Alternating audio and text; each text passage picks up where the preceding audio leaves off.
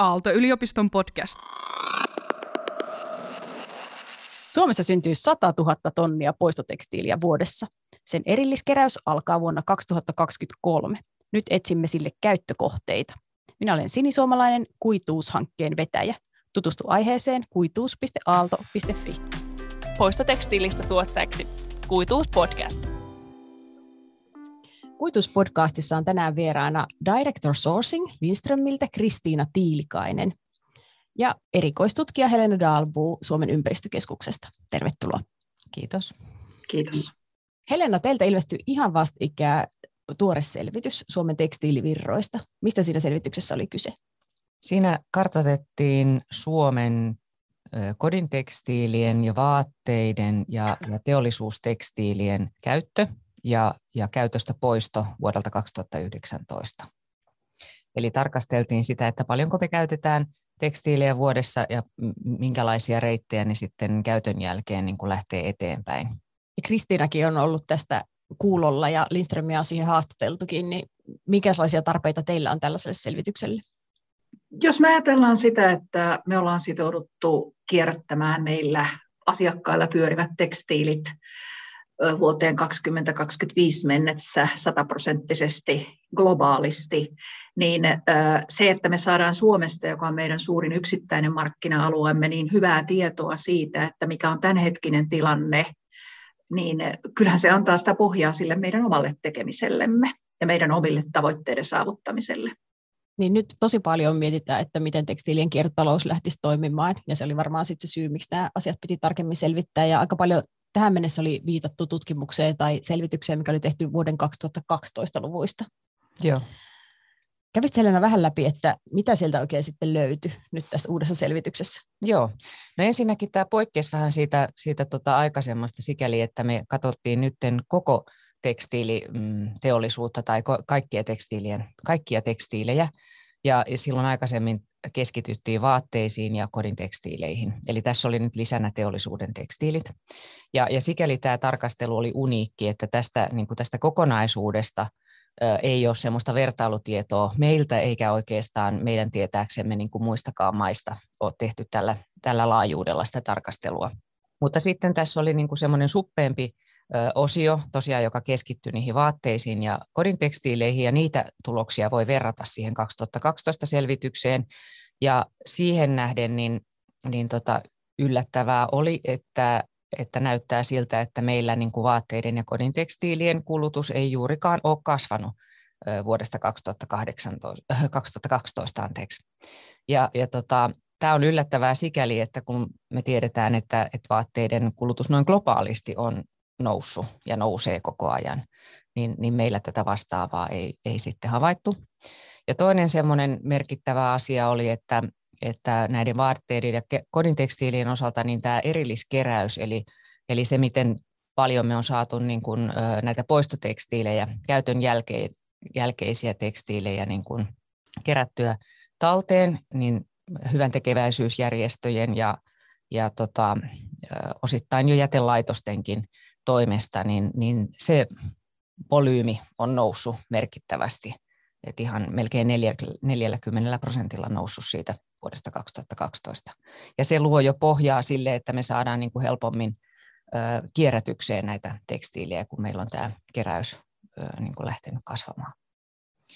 Ja tota, jos vielä sanoisin sitten siitä laajemmasta kokonaisuudesta, niin tota, siitä nyt selvisi, että mikä ei välttämättä ole yllätys sellaisille, jotka tuntee tätä, tätä aluetta, mutta kuitenkin, että Suomen tekstiilitalous tai tekstiilien osalta meidän talous on vahvasti niin kuin kytkennässä ulkomaankauppaan, eli yli, yli tota, mm, olisi, mä nyt muista ihan prosenttiosuutta, mutta kuitenkin valtaosa tekstiilituotteista tuodaan meille ulkomailta. Ja siitä aika iso osa myöskin meidän tuotannosta lähtee ulos. Oliko Lindströmin näkökulmasta, mihin kiinnitit huomiota Kristiina, kun sä siihen tutustuit se selvitykseen? Kiinnitin varmasti kaikkein eniten huomiota siihen, että mitä näille tekstiileille, näille poistotekstiileille sitten tapahtuu. Ja, ja olin siinä mielessä tyytyväinen, että, että kaatopaikalle niitä ei niinkään paljon päädy, vaan kyse on siitä, että suurin prosentuaalinen, eli 61 prosenttia päätyy energiaa hyödyntämiseen, eli käytännössä se poltetaan energiaksi. Ja tietenkin tämä luku on se, mitä henkilökohtaisesti ja myöskin Lindströmiläisenä niin erittäin mielelläni näen, että se luku pienenee pienenemistään, kunnes se on nolla. Miten kun olet itse niin sourcing, eli teet hankintoja, ymmärtäisin sen näin, tämän tittelin, niin tota, miten tämä kierrättäminen liittyy sitten teidän hankintoihin? Se liittyy todella monella tavalla meidän hankintoihin. Ehkä yksinkertaisin tällainen suoraviiva, minkä voi sanoa siinä, että, että kun me palvelemme meidän asiakkaita, eli hankimme heille erilaisia tekstiilejä, niin meidän asiakkailla on hyvin erilaisia tarpeita. Eli jos me haluttaisiin kaikkein helpoiten kierrätettäviä tekstiileitä, niin kaikilla työntekijöillä olisi valkoisesta puuvillasta tehdyt työvaatteet. Mutta sehän ei tietenkään ole mahdollista, koska ihmisillä on hyvin erilaisia tarpeita siinä työympäristössä, että joillakin tarvitsee olla sellaista, että on hyvin mukavaa kurotella ja kyyristellä ja näin poispäin, jolloin siihen tarvitaan esimerkiksi tämmöistä joustoa siihen kankaaseen. Ja sitten toisaalta myös on sellaisia tilanteita, ja niitä todella paljon on sellaisia tilanteita, jossa tarvitaan nimenomaan suojaa. Jos ajatellaan jotain hitsaria, niin eihän hän voi yksinkertaisesti hitsata missään valkoisessa puuvilla vaatteessa, vaan siinä täytyy olla muitakin tekijöitä mukana. Tai sitten näillä leveysasteilla pimeässä työskentelyssä niin tarvitaan erilaisia huomiovärejä ja heijastavia pintoja ja näin poispäin. Ja sitten jos puhutaan näistä erilaisista vaatteista, erilaisista materiaaleista, niin niiden kierrätettävyys hän on hyvin vaihtelevaa. Valkoinen puuvilla on helppoa kierrättää, sitä kaikki haluavat, mutta sitten kun puhutaan niistä erikoisominaisuuksia omistavista kankaista, niin niiden kierrättäminen on hyvin paljon haastavampaa. Osittain tällä hetkellä vielä niille ei ole keksitty käyttöä, ei ole löydetty käyttöä, että mihin niitä voitaisiin kierrättää edessä. Ja tämä on sellaista, mitä tietysti hankinnassa täytyy ottaa aina huomioon, että miten me pystyttäisiin aina saamaan sitä mahdollisimman hyvin kierrätettävää materiaalia, millään tavalla kuitenkaan riskeeramatta meidän asiakkaiden työmukavuutta tai turvallisuutta tai tämän tyyppisiä tekijöitä. Tiedättekö, että onko siellä, siellä niin kuin tuotantopäässä, valmistuspäässä kiinnitetty miten paljon huomioon siihen, että ne työvaatteet olisi kierrätettävämpiä? Miten se otetaan siellä tuotesuunnittelussa huomioon? Voi sanoa ihan suoraan, että, että aikaisemmin se ei ollut minkäänlainen suunnaton kriteeri, mutta viime vuosina se on noussut yhä tärkeämpään rooliin. Ja en varmasti enää yhtään liiottele, jos sanon, että jokainen valmistaja ja suunnittelija tällä hetkellä miettii sitä, että kuinka vaatteista voitaisiin tehdä kierrätettävä, kun sen on tietysti täytettävä niitä muitakin tarpeita, mitä on olemassa. Ja koko ajan onneksi myöskin kehitellään uusia materiaaleja, ja, ja uusia raaka-aineita, uusia kuituja, jotka ovat sitten kierrätettäviä ja joita voidaan käyttää korvaamaan niitä sellaisia vanhoja raaka-aineita ja kuituja, joita ei ole voitu kierrättää.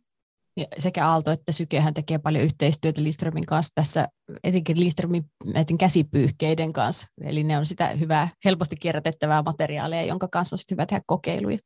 Joo, meillä on menossa tämmöinen vähän niin kuin tarkastelu, elinkaaripohjainen tarkastelu, missä, missä katsotaan niitä hyötyjä, mitä, mitä saadaan näistä Lindströmin käytännöistä, kun, kun tota tämmöistä pyyherullaa voidaan käyttää uudelleen niin kuin värjättynä tämmöisiin mm, niin kuin likasempiin, tai miten se nyt sanoo, ehkä likasempiin kohteisiin kuin mitä, mitä tota, niitä valkoisia rullia.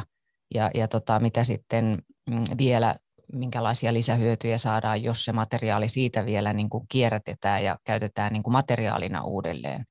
Eli tässähän on Aalto-yliopistolla on kehitetty se semmoinen Ioncell-prosessi, hmm. missä, missä pystytään tämmöistä puuvillakuitua kierrättämään, niin semmoisia tarkasteluja meillä on menossa yhdessä Lindströmin kanssa ja Aalto-yliopiston kanssa.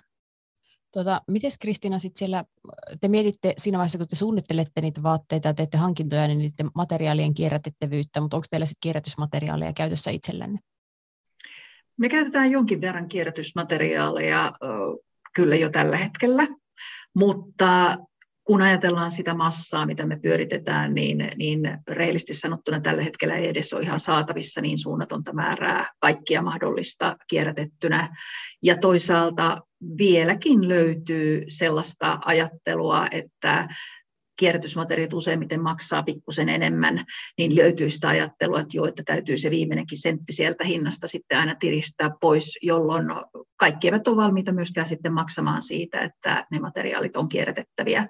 Plus Toki on otettava myös huomioon se, että kierrätysmateriaalien ominaisuudet eivät välttämättä ole sopivia ihan kaikkiin työympäristöihin, että niissä on oikeasti vielä myöskin kehitettävää. Että meillä on hyviä kierrätysmateriaaleja, jotka sopivat moniin työtehtäviin, mutta on olemassa myös sellaisia työtehtäviä, joissa todella vaaditaan erittäin kovaa laatua siltä työvaatteelta.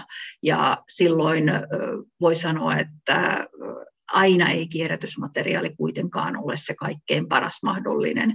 Eli useinhan on niin, että nykyäänkin näissä kierrätetyissä kankaissa, joita mekin käytämme, niin kierrätyskuitua käytetään vain osittain siinä mukana, että siinä on kestävyyden vuoksi esimerkiksi pakko olla mukana vielä neitseellistäkin kuitua. Näinhän se on, että tähän meidän tutkijat koko ajan yrittää ratkaista, että miten niistä saisi parempia ja parempia. Tota, siellä oli sellainen huomio siellä tekstiilivirtaselvityksessä, että pesuloista tuleva poistotekstiilimateriaali on kasvanut onko se merkittävästi vai jossain määrin, mitä sanoisit Helena? No jossain määrin, tai sanoisin, siis se oli kai tuplaantunut muistaakseni siihen vuoteen 2012 nähden, mutta sehän on kuitenkin aika pieni niin kuin kokonaisvolyymi, se oli jotakin muutama sata tonnia aikaisemmin ja, ja nyt oli sitten, niin ehkä se oli viitisen sataa tonnia silloin aikaisemmin ja nyt semmoinen tuhat tonnia. Niin tota, mm, joo, eli tämmöinen havainto tosiaan, että on, on kasvanut ja sitä mietittiin, että mistä se sitten johtuu ja, ja tota, no varmaan yksi tekijä on se, että, että tässä on ehkä saatu niin kuin, ö, kyseltyä useammalta, tai saatu tietoja useammalta pesulaltakin tota, näistä poistotekstiileistä, mutta olisiko myös niin, että tämmöinen vuokraustoiminta on, on niin kuin lisääntynyt, että teillä on ylipäätään enemmän sitä volyymiä, mistä, mistä, mitä niin kuin pyöritätte ja mitä sitten poistuukin käytöstä. Kuulostaako se Lindströmin mielestä niin kuin semmoiselta kehitykseltä, mitä tässä on tapahtunut? Kyllä se yhdeltä syyltä tämä varmasti kuulostaa ihan siitä yksinkertaisesta syystä, että vuokraaminenhan on erittäin vastuullista toimintaa, jos ajatellaan sitä, että me pystytään vuokratekstiileissä todellakin käyttämään ne tuotteet loppuun asti että varsinkin silloin, kun me puhutaan tällaista vakiomallistosta, jota voidaan kierrättää useammalla asiakkaalla. Mutta kyllä toinen tekijä on myös se, että jos me ajatellaan tätäkin tutkimusta ja sitä edellistä, joka oli 2012, niin siitä on jo aika monta vuotta aikaa, ja myös on tullut huomattavasti enemmän vaihtoehtoja et me ollaan jo vuosikausia kierrätetty tosiaan, kuten sanottua, niitä kaikkein helpoimpia tuotteita, eli esimerkiksi meidän sisäryrityksen Comfortan vuodetekstiilejä, pyyhkeitä, tällaisia ollaan pystytty kierrättämään jo kauan. Mutta työvaatteiden puolella se on ollut huomattavasti tällaista rajallisempaa, eli meilläkin on mennyt polttoon työvaatteita, mikä, kuten aikaisemmin mainitsin, niin ei tietenkään ole se ihan kaikkein ihanteellisin tapa käyttää poistotekstiilejä, mutta että nyt kun on tullut näitä vaihtoehtoja, niin esimerkiksi Lindström hän allekirjoitti viime vuoden lopulla sopimuksen Resterin kanssa, joka tarkoittaa, että meidän työvaatteista menee sitten heille uudelleen kuiduksi tehtäväksi niin merkittävä osa. Että ne, jotka ihan kaikki sinne ei pysty menemään, koska kaikille he, kaikille, kaikki eivät vielä pysty kuiduttamaan, mutta me pystytään kuitenkin erittäin paljon suurempi osa siirtämään sieltä poltosta jo tällaiseen jatkojalostettavaan muotoon.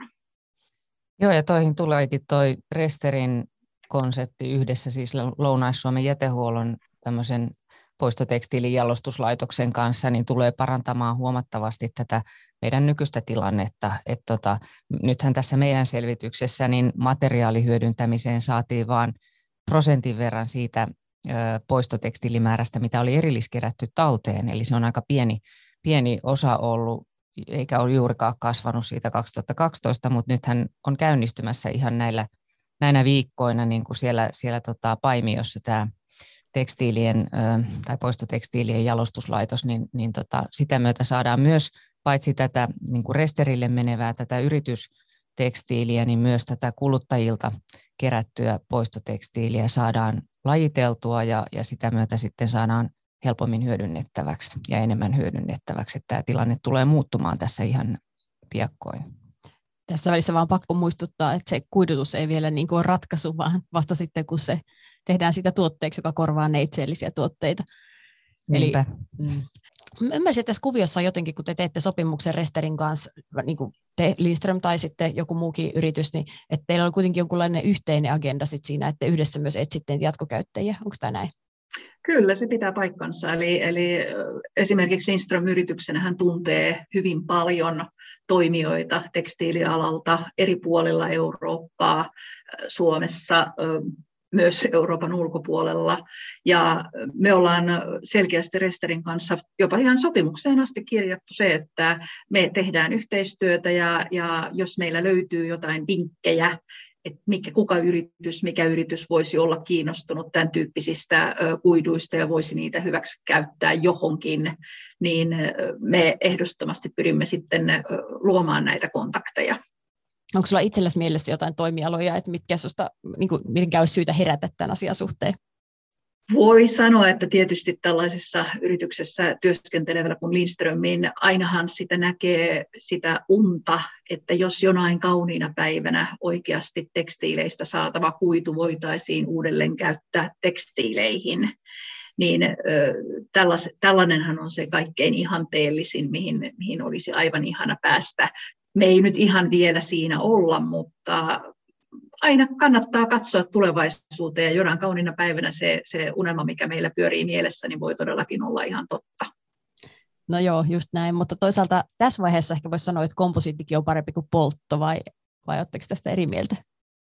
Ei, kyllä siis ihan oikeasti, niin aina on parempi, että se käytetään johonkin konkreettiseen, tarpeelliseen tuotteeseen, kuin että se vaan poltetaan energiaksi. Joo, kyllä ehkä näin voi ajatella, mutta komposiitit ei kuitenkaan ole, ole hyvä, hyvä ratkaisu noin pidemmän päälle, koska siitä se materiaali ei sitten enää ole kovin helposti saatavissa uudelleen vielä kierrätykseen. Että ihanteellisintahan olisi, että me saataisiin saatais ne materiaalit vielä sen tämän yhdenkin kierrätyksen jälkeen uudelleen kierrätykseen. Sikäli se, että niitä sotketaan keskenään, niin, niin ei ole ihan paras mahdollinen ratkaisu, mutta sitä nyt tehdään monen materiaalin osalta kyllä. Joo, siis tämähän, on, tämähän ei ole mikään sprintti, vaan tämä on oikeasti maraton. Eli me otetaan askel kerrallaan eteenpäin ja aina pikkuhiljaa parannetaan sitä tilannetta. Ja kuten sanottua, kyllähän meillä kaikilla ne unelmat on, että me päästä siihen täysin suljettuun kiertoon, että meidän ei enää tarvitsisi käyttää neitseellisiä materiaaleja.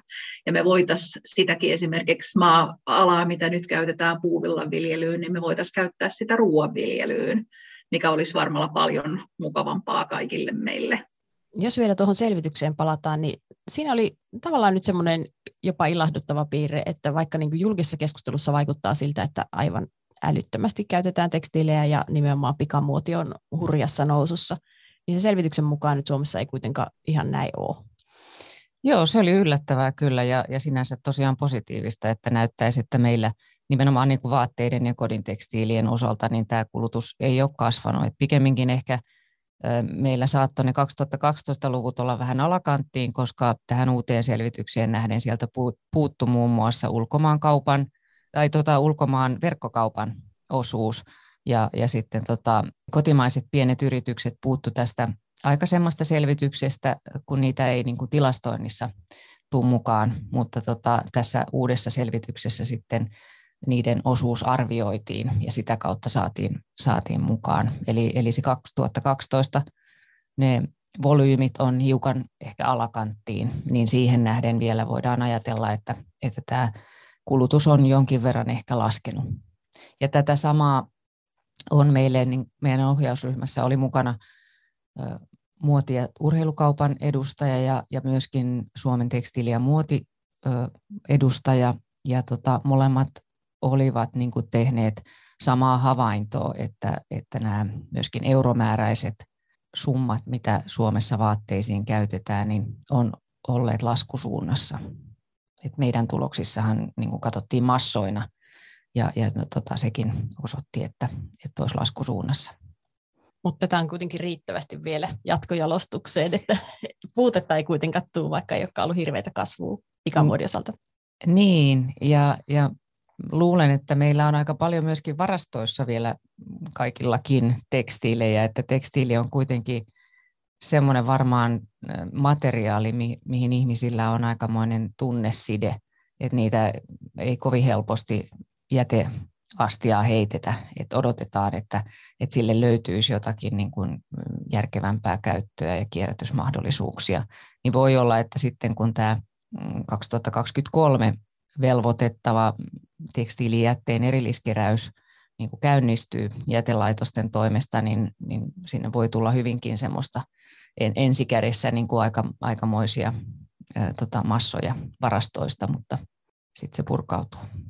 Mm, voin kuvitella. Tai oma kokemus kertoo vähän samantyyppistä.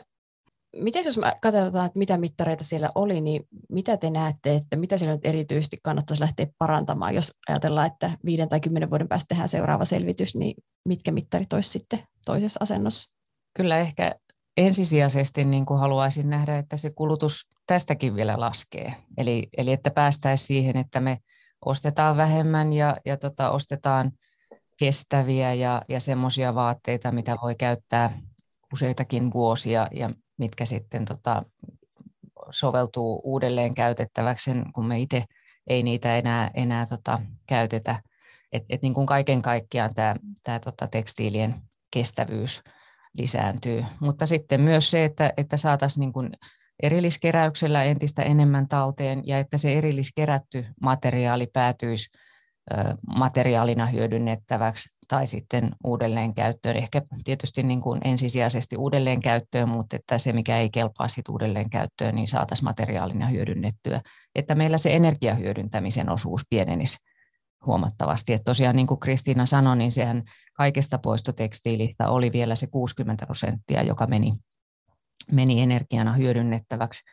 Ja, ja tota, kaatopaikollehan meillä ei nykyään enää mene mitään, koska se on, se on tota, kiellettyä ollut jo 2016 lähtien kaatopaikkasijoitus tämmöiselle tavaralle, mutta tota, polttoon menee sitten tämä sekajätteen mukanakin oleva, oleva tota, tekstiilijäte. Mm, tässä on nyt se hyvä puoli tavallaan, että jos me ajatellaan, että Suomi haluaa olla tämmöinen tekstiilien kiertotalouden edelläkävijä maa, että jos meillä on jo pystytty pikkasen, että ei ole ainakaan kasvatettu pikamuodin kulutusta, ja se on kuitenkin nyt se ensimmäinen asia, että, että kulutetaan yksinkertaisesti vähemmän, niin sitten ollaan siinä jo niin kuin hyvässä asennossa näyttämään mallia ehkä muillekin. Onko teillä näkyvissä jotain kehityssuuntia, että mihin niin tekstiilien käyttö ja tekstiilivirrat tässä seuraavan kymmenen vuoden aikana teidän näkökulmistani kehittyisi?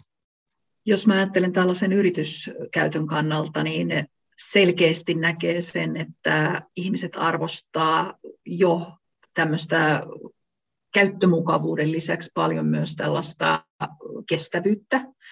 Ja toisaalta sitten hyvin paljon on alkanut kuulua sellaista puhetta, että aletaan myös tekstiilien puolella arvostaa paikallisuutta että ö, ammattipuolella nimenomaan, että kun aikaisemmin oli se, että jo, että teetetään jossakin kauempana edullisesti massoittaan tuotteita, niin aletaan enemmän katsoa sitä, että ei tuhlata tavallaan resursseja myöskään sitten tällaisiin pitkiin logistisiin ketjuihin, vaan tuotanto olisi lähempänä ja tavallaan se olisi vähän persoonallisempaa, että ikään kuin tietää, että kuka sen vaatteen tekee, että se ei ole enää mitään sellaista näkymätöntä hähmästä massaa.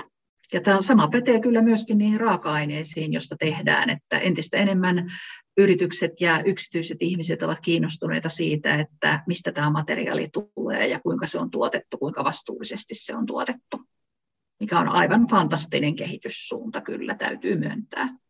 Mä ehkä näkisin, en tiedä, että ollaanko menossa siihen, miten, miten vahvasti, mutta toivoisin, että, että meillä kotimaassa niin tämä mm, käytettyjen vaatteiden hankinta lisääntyisi. Et nythän meillä vietiin aika paljon näitä, tai viedään edelleen aika paljon näitä uudelleen käytettäviä erilliskerättyjä tekstiilejä ulkomaille, niin sen sijaan, että, että tarvittaisiin tätä vientiä millä on, voi olla niin kuin omia huonojakin puoliaan, niin, niin tota, että saataisiin kotimaassa sitä käytettyjen tekstiilien kysyntää kasvatettua.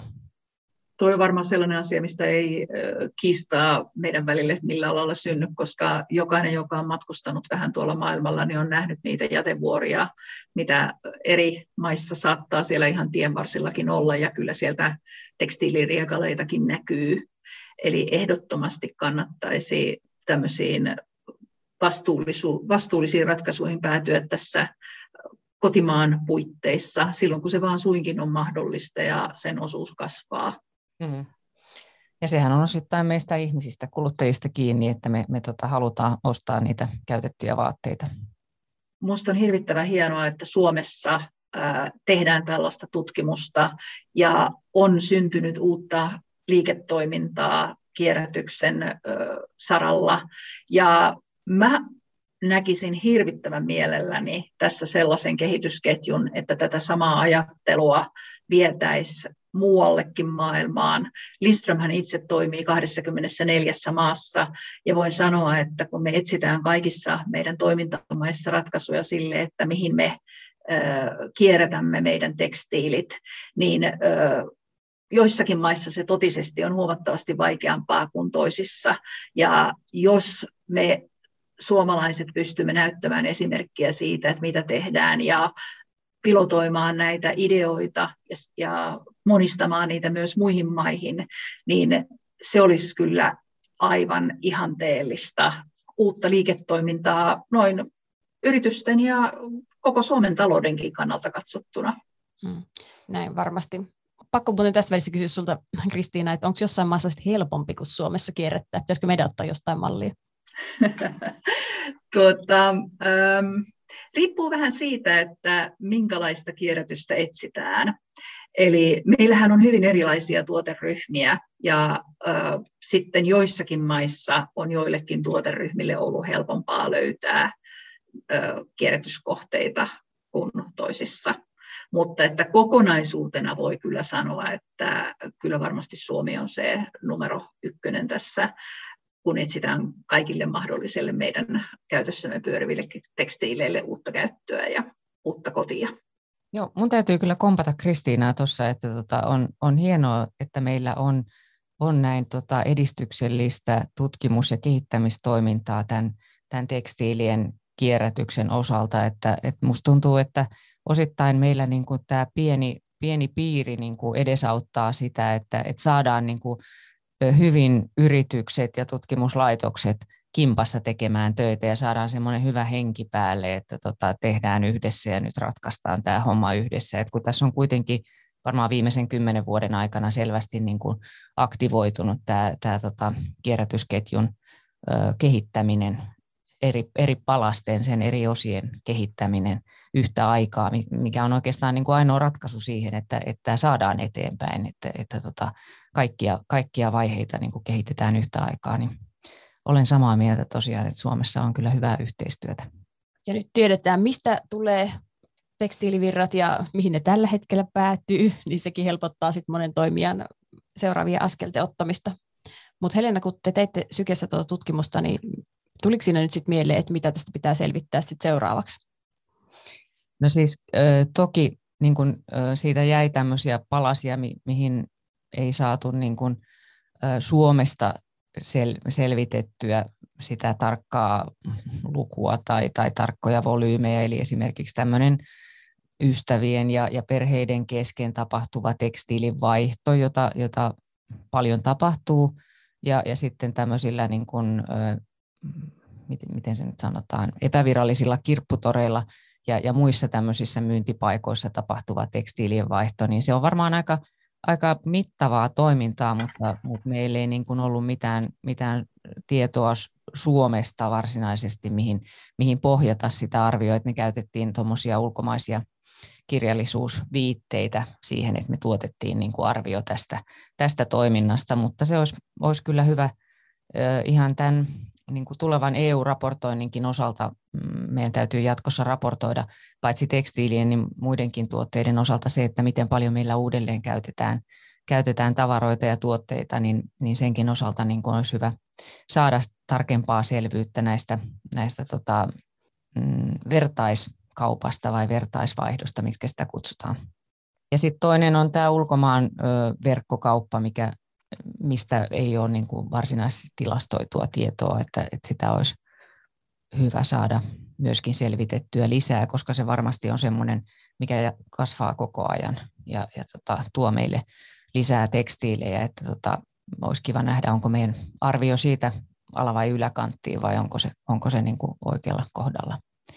Ja tietysti niin kuin kaiken kaikkiaan, jos ei ajatella pelkästään näitä tekstiilivirtoja, niin, niin tota, kiinnostaisi niin kuin tietää että just tästä, esimerkiksi tästä ihmisten käyttäytymisen muutoksesta sillä tavalla, että, että, että me saataisiin niin kuin, ruvettaisiin vielä enemmän niin kuin hyväksymään se käytetty tekstiili ja, ja niin kuin käyttämään, tai, käyttämään kestävämpiä vaatteita tai, tai niin kuin laajemminkin kuin pelkästään näiden tekstiilivirtojen osalta, niin, niin olisi mielenkiintoista selvittää sitä, että millä tavalla ihmisten käyttäytymiseen saadaan ja asenteisiin saadaan sellainen muutos, että, että tota, saadaan tämä tekstiilijärjestelmä kestävämmälle pohjalle. Että on se sitten niin kuin niiden tekstiilien uudelleenkäytön lisäämistä tai, tai niin kuin sitä, että, että halutaan ostaa tämmöistä kierrätysmateriaalia sisältävää tekstiiliä, niin tuntuu, että, että kuitenkin aikamoista muutosta vielä tarvitaan niin kuin meidän, meidän käyttäytymisessä ja kulutustottumuksissa, eikä pelkästään tekstiilien osalta, vaan ylipäätään. Eli Helena, sen selvityksen perusteella, niin miten iso osa niistä tekstiileistä tulee teollisuudesta ja miten iso osa sit niin kuin kuluttajien aikaa saamaa tällaista, jos mietin, että yksittäistä kuluttajaa, joka nyt miettii, että miten hän voi itse vaikuttaa, niin mikä on se kuluttajatekstiilien osuus ja mitkä sitten tulee jostain muualta? Kotimaan kulutuksesta niin yli puolet on kotitalouksien kulutusta ja sitten tota, poistotekstiileistä suunnilleen kolme neljäsosaa on kotitalouksista ja on kuluttajilta lähtöisin, että kyllä niin kuin valtaosa on, on kuluttajaperäistä tekstiilien käyttöä. Eli tässä voi oikeasti vaikuttaa omillakin valinnoillaan, eikä tarvitse ajatella, että ne pyörii vain jossain muualla, vaan näin kun nämä on tässä iholla nämä vaatteet, niin ne on meitä kaikkia lähellä. Kyllä. Ja nythän tietysti, nythän tietysti täytyy muistaa myös se asia, että jokainen kuluttaja, eli jokainen meistä voi myös olla yrityksessä se henkilö, joka päättää siihen yrityksen toimintaan liittyvien tekstiileistä ja niiden pyörittämisestä. Eli sitä kautta kyllä me, me jokainen suomalainen niin voidaan vaikuttaa asioihin joko ihan yksilöinä tai sitten työntekijänä yrityksessä tai omistajana yrityksessä riippuen, että kenestä nyt aina milloinkin puhutaan. Mm. Niin, tästä oli puhetta Merli Hesburgerilta Heini Santos vieraana ja hän kertoi sitä nimenomaan, että miten paljon heidän työntekijät arvostaa sitä, että heillä on kierrätysmateriaalista tehtyjä ja laadukkaita ja mukavia vaatteita, että se on myös sitten rekrytointikeino jossain yrityksessä. Kiitos paljon Kristiina Tiilikainen ja kiitos Helena Dalbu. Kiitos. Kiitos. Tämä tekstiilivirtaselvitys, josta tässä jaksossa puhuttiin, löytyy kaikkein helpoiten googlaamalla Syke plus Suomen tekstiilivirtaselvitys. Niin se löytyy sieltä Syken sivuilta aika iisisti. Mutta kuituspodcast jää nyt lomalle, mutta me itse asiassa nauhoitetaan vielä yksi jakso ennen lomaa, mutta paljastetaan se vasta sitten elokuussa, ja se on tosi kiinnostava, ja jaksot jatkuu sitten, eli kannattaa ehdottomasti käydä siellä omassa suosikki podcast-palvelussa klikkaamassa tilaa, koska silloin te saatte heti ilmoituksen, kun ne uudet jaksot tulee kuunneltaviksi.